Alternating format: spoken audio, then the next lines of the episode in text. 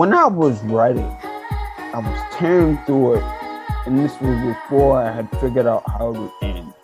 Mm. And then I hit a block. And I hit that block because I just didn't know how it would end. So I didn't have the, the words to figure out the, the trajectory towards the ending that felt right. When you write without an outline or, you know, write outside of what you know or writing the wrong genre, the ending doesn't come naturally. Welcome to the Crossing It Off podcast, where each episode we share the stories of individuals that are living out their bucket slash life goal lists. I am your host, Roger Williams, and through hearing our guests' adventures, my goal is that you will find encouragement and empowerment to add and cross items off of your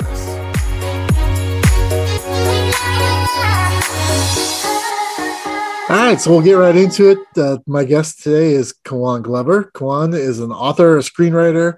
He's a victory coach and a public speaker. Kawan, thank you so much for being here today. Thank you, Roger, for having me. It's a pleasure and honor to be before you and your audience. Thank you so much. I'm I'm glad you're here uh, for lots of reasons. What was the item you crossed off your list? So I had come to a point where I didn't know what I was doing, and I was still trying to figure it out. And one of my best friends convinced me to uh, start writing again, and I was like, yeah, whatever. So on my list, I put write a screenplay because I thought maybe I like movies, so one day I would write one, and then I did, and then I'm going to write a couple more. that's that's well if you enjoyed it that was that's a good thing that you're writing more. Um, what happened in your life to motivate you to write that first screenplay? What was going on? What, was happening with you that you got to that point where you wanted to tell that story? So um growing up i i read all of tolkien's lord of the rings in third grade. Mm-hmm. third and, grade? yeah i don't remember much of it from the book but the memory the movies kind of filled in the gaps and then when I got to college, just fast forwarding a lot, I, I dealt with some. Uh, I had a couple of brain surgeries. I had a stroke. I had some mental wow. health challenges, opioid addiction, things like that. And I, I, wrote a book about that experience. But then I kind of got away from it. I wanted to go into entrepreneurship and start a business and mm-hmm. well, this hope to the world and all that kind of things. and I kind of got away from my base, which was when I was a little boy, I would always tell stories and find a way to tell stories. Mm-hmm. So um, I reached back into what I really liked. I like Avatar, I like Lord of the Rings, I like Harry Potter. So the first story I read was like kind of pulling from those threads. And then I, I sat down and one day I was on a platform and they said, Hey, send us your script. And I was like, Oh crap, I don't have a script. so I had 72 hours to bang it out. And I, I did, and I turned it in and got pretty good feedback. You said the platform. What was the platform that you were on? It's called it's something called stage32.com. I like to say it's the LinkedIn for the entertainment industry. Okay. And so um, what was this the they were excited about your story. What was what was the story about? So it's like a cross between um, Harry Potter and Avatar the Last Airbender with some sprinkles of Lord of the Rings. It's about this girl named Maria who's grows up in an orphanage and she has no idea who she actually is. She's always mm. been an mm. orphanage, but she comes to all the kids have little powers, and her power is to control water, which is one of the core elements. And actually, in her home village, she was selected to be like the chief warrior or like the leader of the army. Um, but she was taken away to this orphanage to protect her from the British invaders. And this happens historically around the time, same time as the British Army invaded Nigeria. And okay. the, all the power in the land is uh, derived from something called the Hearthstone. Um, that's this big purple orb that kind of gives everybody their powers. And um, Maria is like the protector or the, the guiding force behind the Hearthstone.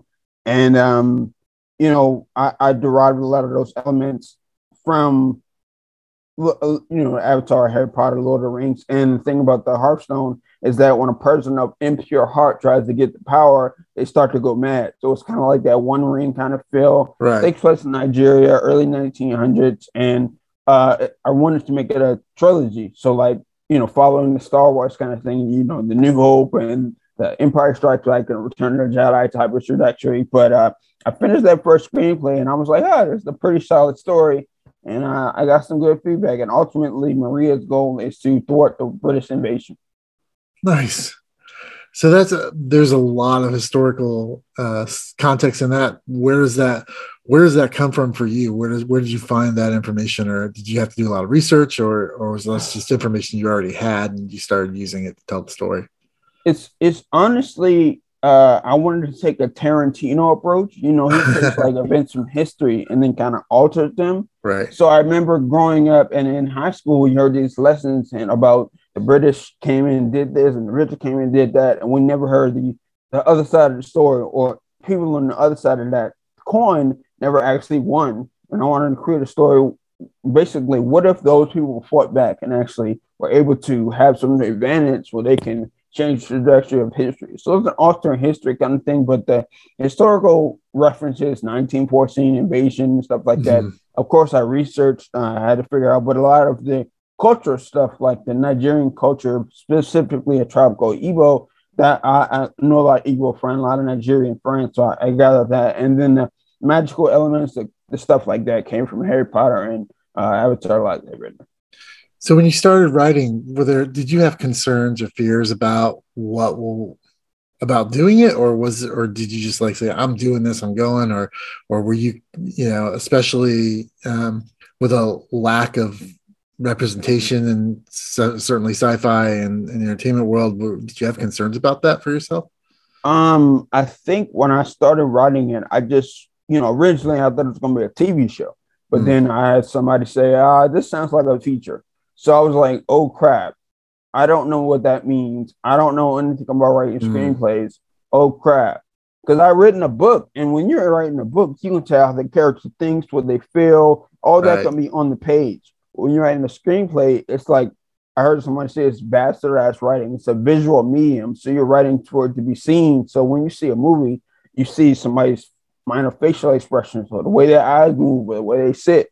Um, you have to kind of contort your writing from a book, which is very thorough, into mm-hmm. that screenplay elements. I was just like, I can't write a book on the page and turn it in and say, hey, this is what I got. I kind of got to compress everything into uh, subtleties of emotion. And it was an interesting process, but ultimately, just write a good story.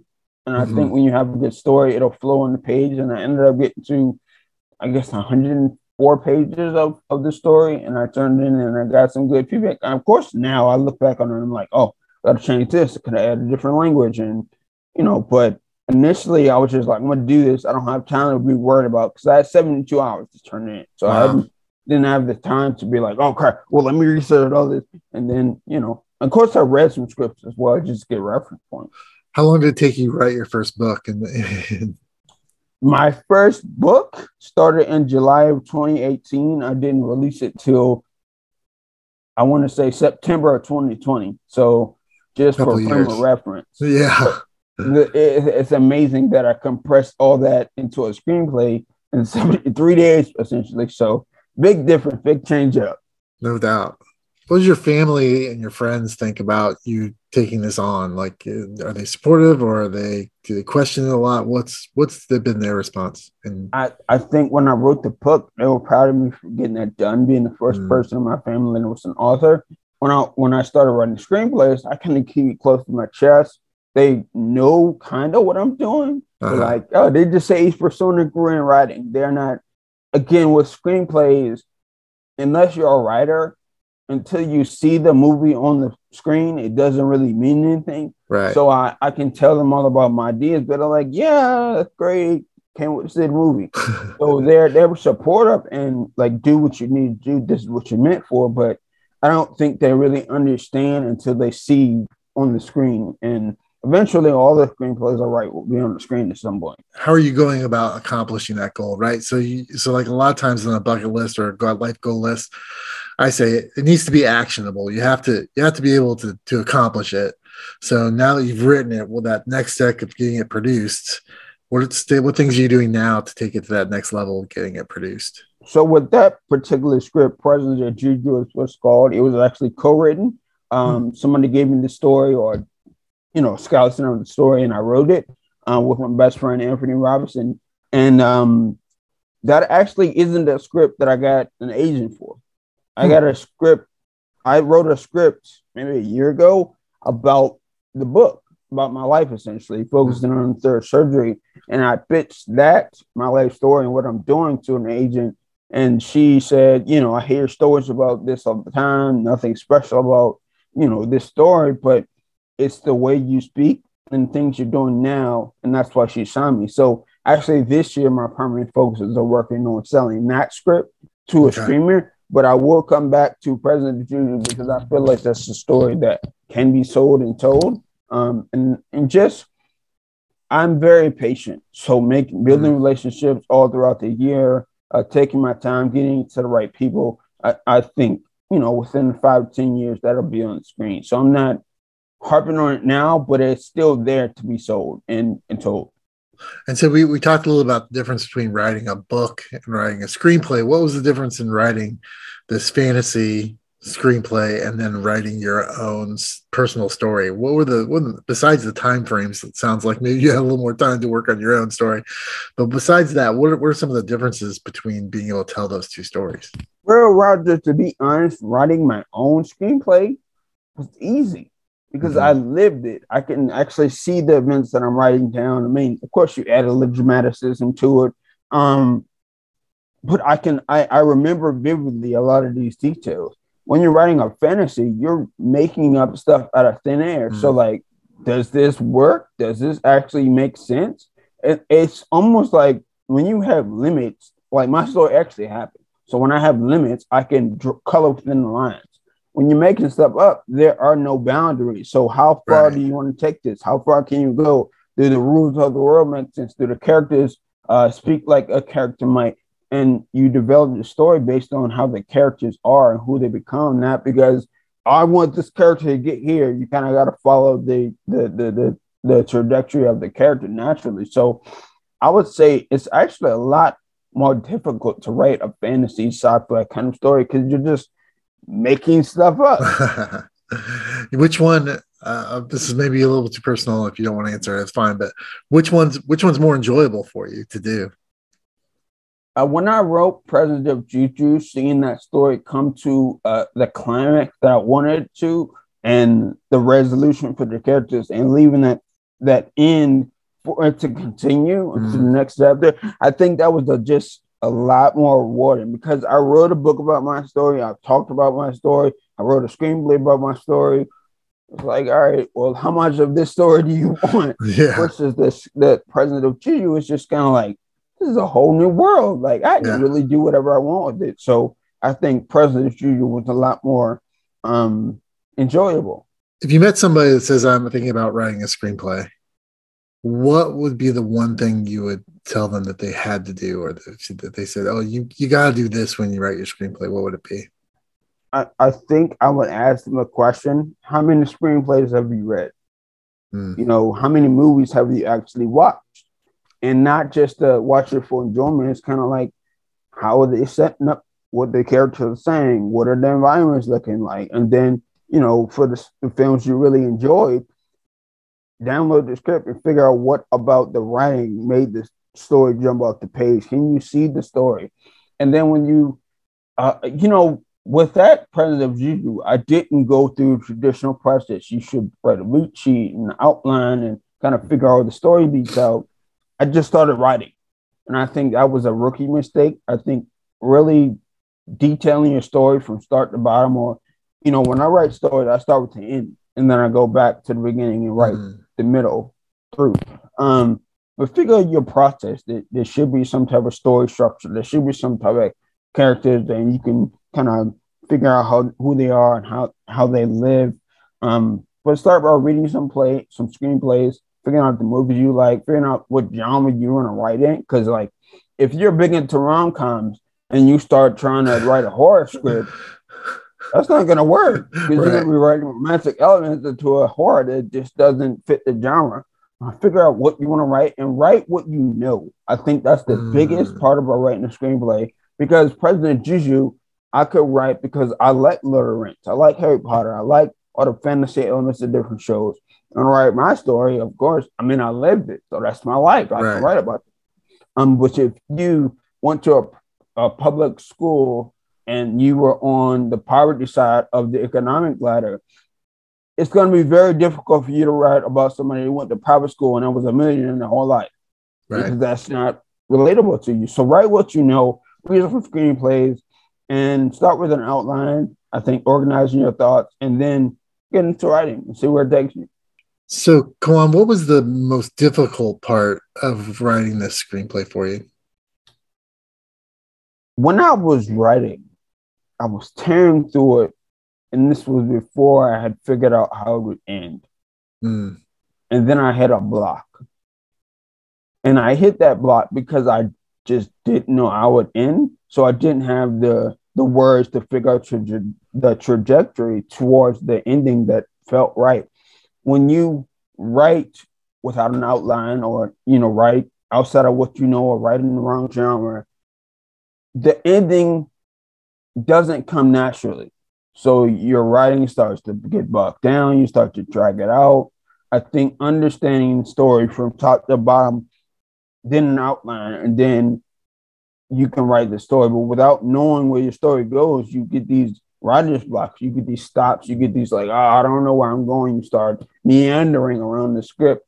Whereas if you have solid beats and you're writing in the right genre and you know where the story goes, it's a lot easier to flow. And then, you know, things just start to click as you write them. Like, oh, this beat goes to that beat, or this is the callback to that beat, and it just starts naturally flowing. But when you don't know your story and you haven't taken the time to figure that all out, you will run into writer's block and you might even eventually quit writing. That's some great advice. What is the next thing that you want to cross off your bucket list? Um, hmm.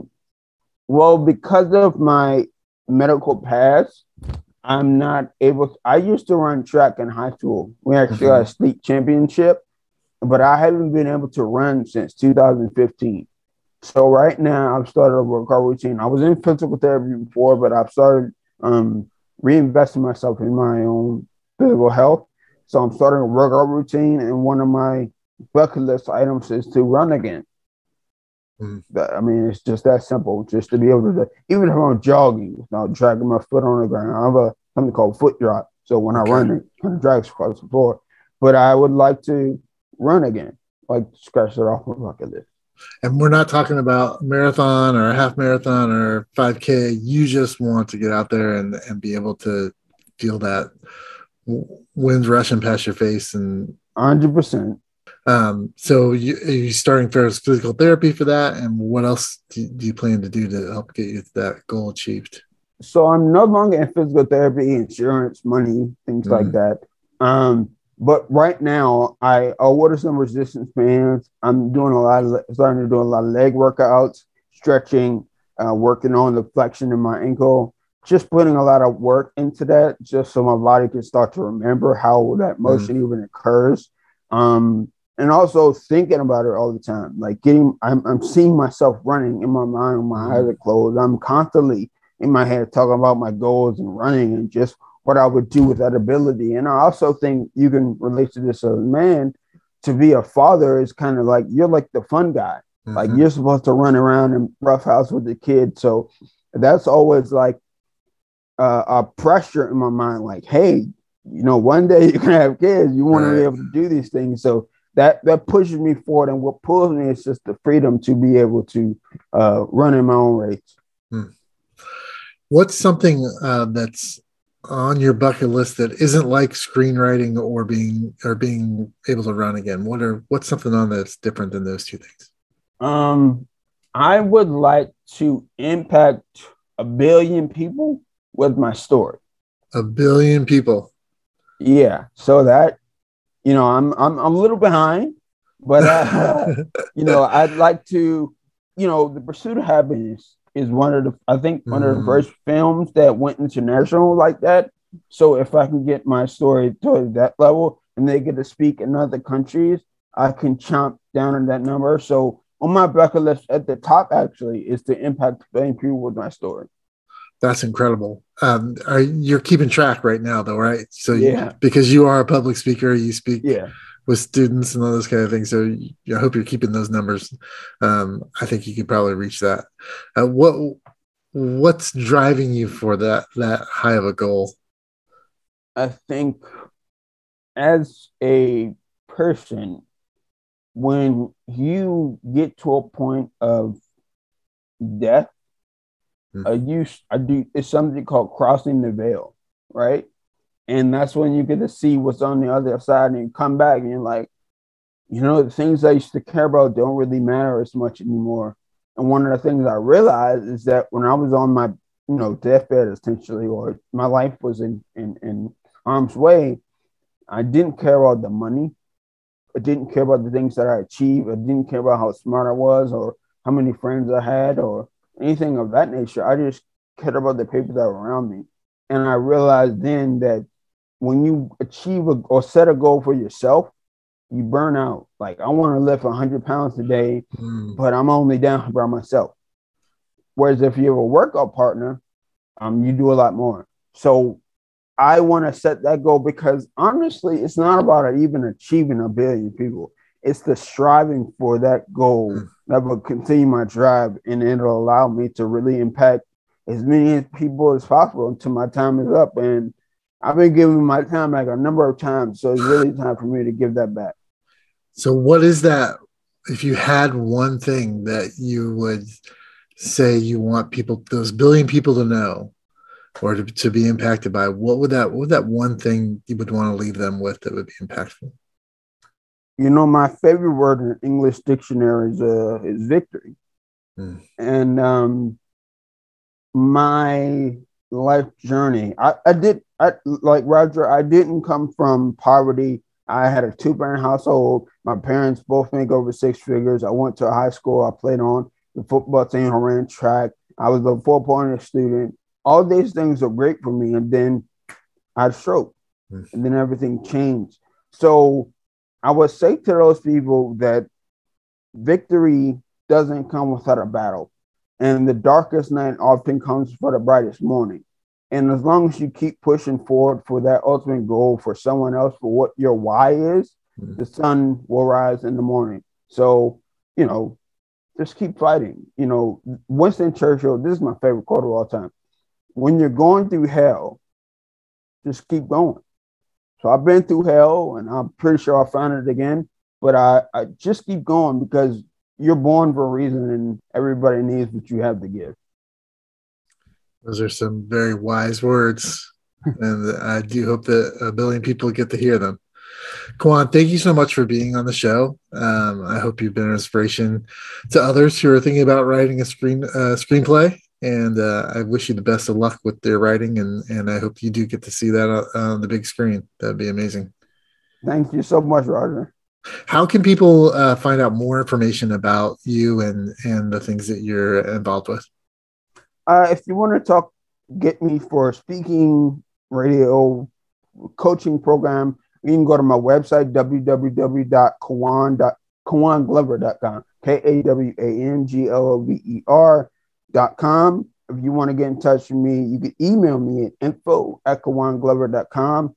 And I'm on pretty much every social media, okay. so whether it's TikTok, Facebook, Instagram, Twitter, uh, just at Kawan Glover, all, all, all the same. We will. Uh, uh, I'll make sure that we put all those in the in the show notes so that folks can easily access information to get to you.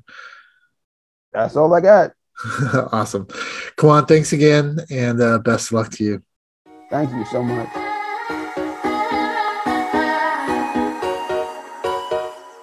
As a reminder to our listeners, in this episode's show notes, you will find links to learn more about this week's guest and information on how you can cross this item off of your list. You can follow my adventures of crossing items off my bucket list on Instagram and Facebook, and as always, new episodes of this podcast are available to stream every Friday morning. We will meet you here next week, and until then, keep living out your